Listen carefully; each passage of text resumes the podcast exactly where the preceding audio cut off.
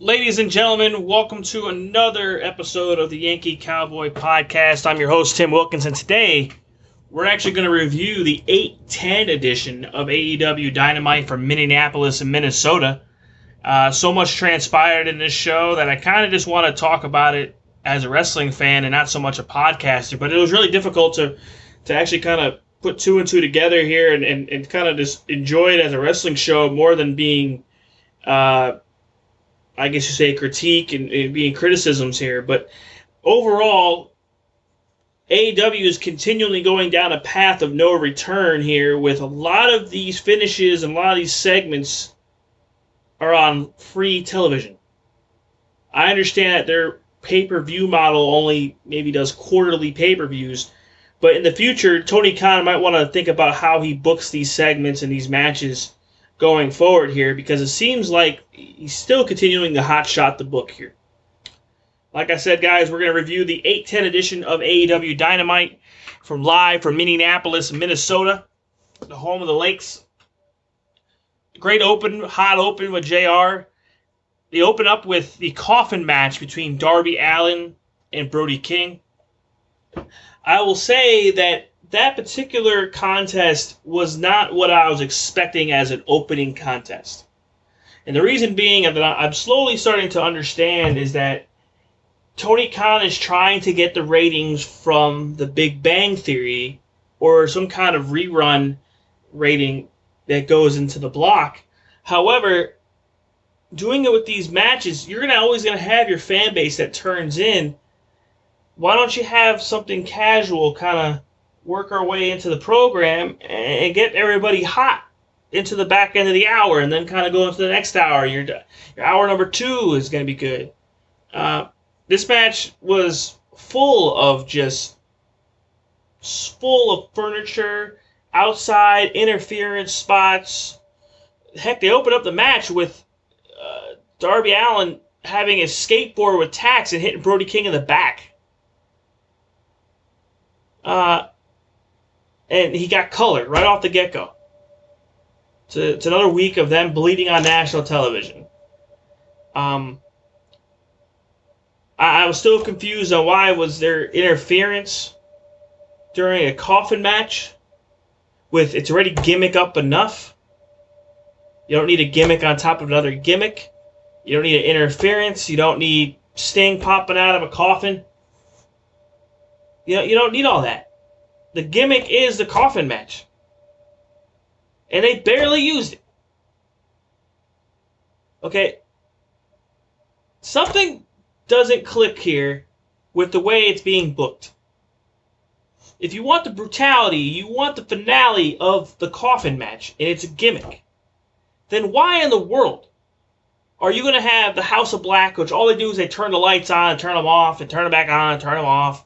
You got Julia Hart in there, which Okay, the only reason why she's doing it because she's never been a heel before. And then you have Sting popping out of a coffin. They do a choke spot on the ropes with Brody King's chain that he comes out to the ring with. And he falls uh, from the ring apron to the coffin, and they shut the door, and the match is over.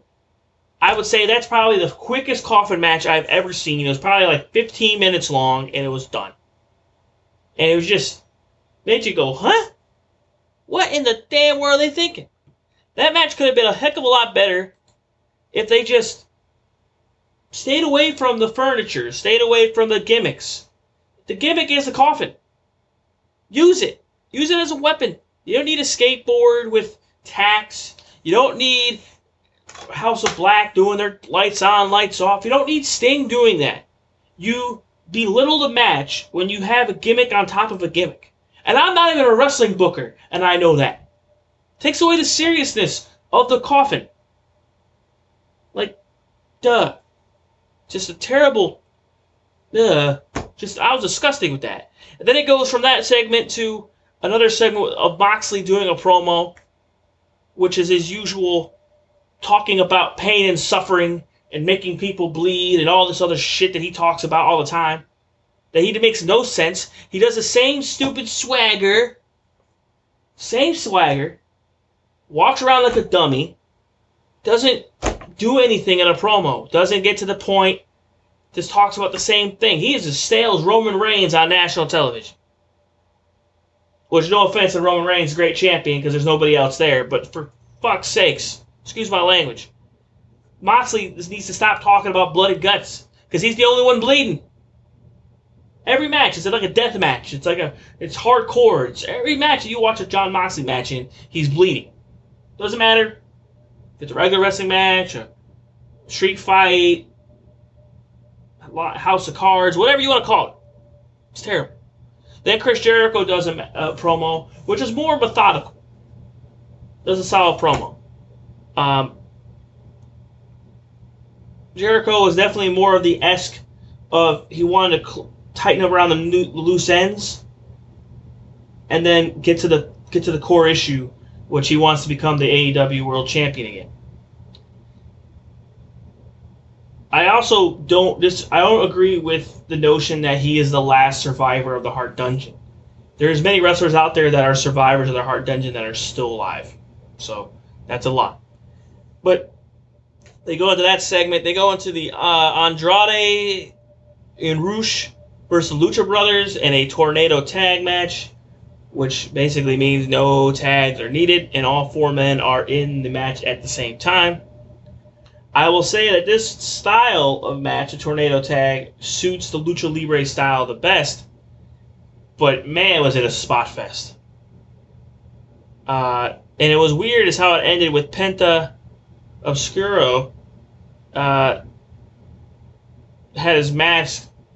He had to risk taking off his mask to save the mask. Uh, is taking off his own mask to stop the pinfall by Andrade, and basically it kind of sabotaged the win for the, the Lucha Brothers. And uh, solid match, in my opinion, if you understand the style in which they're working, and, and it's a it's, you understand it's a spot fest it's going to come down to. And you just kind of have to understand that watching that and, and, and not really be so methodical in your critique, but understand that those guys are working within a finite box of wrestling moves that they want to perform and what they want to be known for. Uh, solid match, in my opinion. Just not enough time.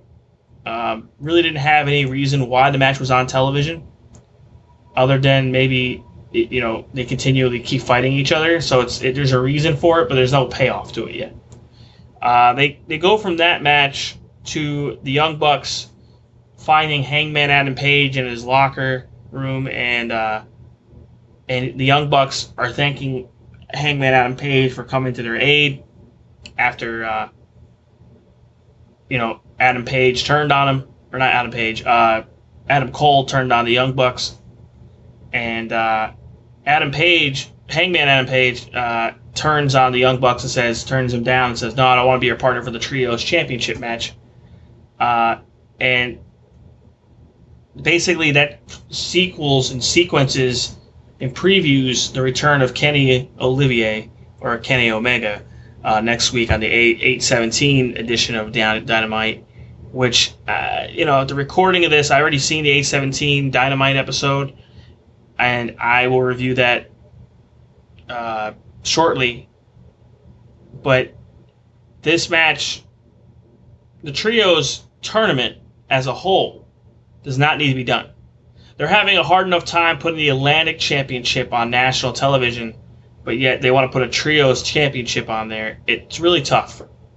You know, um, they have a hard time putting their tag team championships on, on live television on a weekly basis. So it's really difficult. Um, their booking style has become more hot shot, and they need to really kind of slow down, pay the stuff off. Fans will enjoy it better that way. Uh, next segment they do, they do a squash match with Luchasaurus uh, and then there's a fight off with Jungle Boy and Christian. I really don't have much to talk about that. It's just a typical hype for the next for All Out. Uh, those two are going to go at each other for All Out. It continues on. Uh, it will continue on anyway. It's a continuation of the, the, the, the, feud. The next one is a promo with Miro, with Julia Hart telling them to join the House of Black. And the one line in that promo says, I only let one woman touch the Redeemer and you're not her, I was just laughing my ass off. That that had to be the one. It just it just not not because it's comedy, but because it's just Miro saying it the way he said it, and you know CJ, uh, Lana is at home, and you had to know she was laughing uh, as well. Uh, there was another promo. So they did like three promos back to back after this squash match with Luchasaurus, and it's a typical booking style or segment writing of Tony Khan and QT Marshall. It's terrible. But the one thing that caught my eye was honestly the Jay Lethal promo with Sanjay Dutt and the big man. And Wardlow comes out and, and looks like they're gonna, you know, bro, they're gonna throw down. And then next thing you know, FTR comes out, and it's the return of the Pinnacle, which always, you know, Tully Blanchard is probably smiling, but it, it's a return of one of the greatest stables in professional wrestling, uh, or could have been anyway. Uh, I'll say that nicely. It could have been uh, if they were doing it right on the booking side, but they did not. Wardlow's a big man; he can wrestle for sure. Obviously, they're gonna hype up that feud going forward between Jay Lethal, Sanjay Dutt, and big man, with Wardlow working with Jay Lethal, and FTR is really not working with anybody um, at the AEW level. Basically, Tony Khan took all the steam out of FTR's sails, um, and hasn't really booked them with the Young Bucks, so or, or with the tag team titles. So it's been terrible. Um, hopefully they get around to it eventually, but it's starting to slow down a little bit. They do that segment, then they go into a, uh, a Ricky Starks versus Aaron Solo match, which yeah, it's about 10 minutes long. Pretty solid. Uh, Ricky Starks is definitely over. Um, his in ring work is pretty solid, so is Aaron's solos work as well. But definitely about 10, 12 minutes, work through their stuff. They do it, you know, continuation of the Powerhouse Hobb, Ricky Starks feud. Does a really nice job. Um, I, I, like Starks' work here. I think if it's done well, it can continue on uh, to be something better. And uh, for sure, I think true time will tell how that goes. Uh, obviously, the next two matches here we're to lead to the main event with Moxley and Jericho. Is that the show is trying to gather a rating, right? You've seen AEW try to do these things. They're trying to do more feuds, more storyline driven stuff, and more uh, segments, things along those lines. And it's not paying off in a rating. I'll be very interested to see whenever Kenny Omega does come back, how much of a bump is there on their normal rating. He they draw AEW Dynamite draws about a nine a point nine or nine eight nine fifty nine hundred fifty thousand viewers a week, and I'll be very interested to see. Uh, this show didn't draw very much of it was in the uh, 867 I think it was for the show as a total. So the next match after the Ricky Starks match was Jade Cargill versus Madison Rayne, which Madison Rayne's known for her TNA wrestling days. Um, very solid in ring competitor, but this match was short, sweet, and to the point, about 10 minutes long. And you can definitely tell Jade Cargill has a lot to work on in the wrestling ring. It could have been the timing. It could have been Madison Rayne's new. They were trying to work on something different. But you can definitely tell Jade Cargill was still green in the ring, and you could tell Madison was trying to work, but it was obviously limited based on what Jade could do and the time permitted. But you still didn't see very much there. Jade Cargill still obviously won that that match, but at some point, uh, you got to stop hyping her and let her lose. Who will she lose to? Truth will tell. Time will tell as well. Uh, the last match, the main event of this show, was a very long, drawn out fight.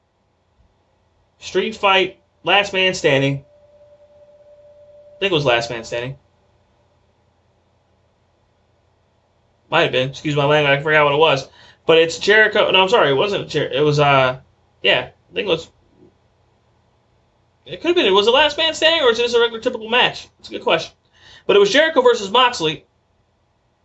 And Jericho uses his old Lionheart introduction from WCW, good luck getting that introduction. I don't know how the hell he did that when Vince owns the rights to WCW music. Um, but William Regal's on color, and it was a solid match.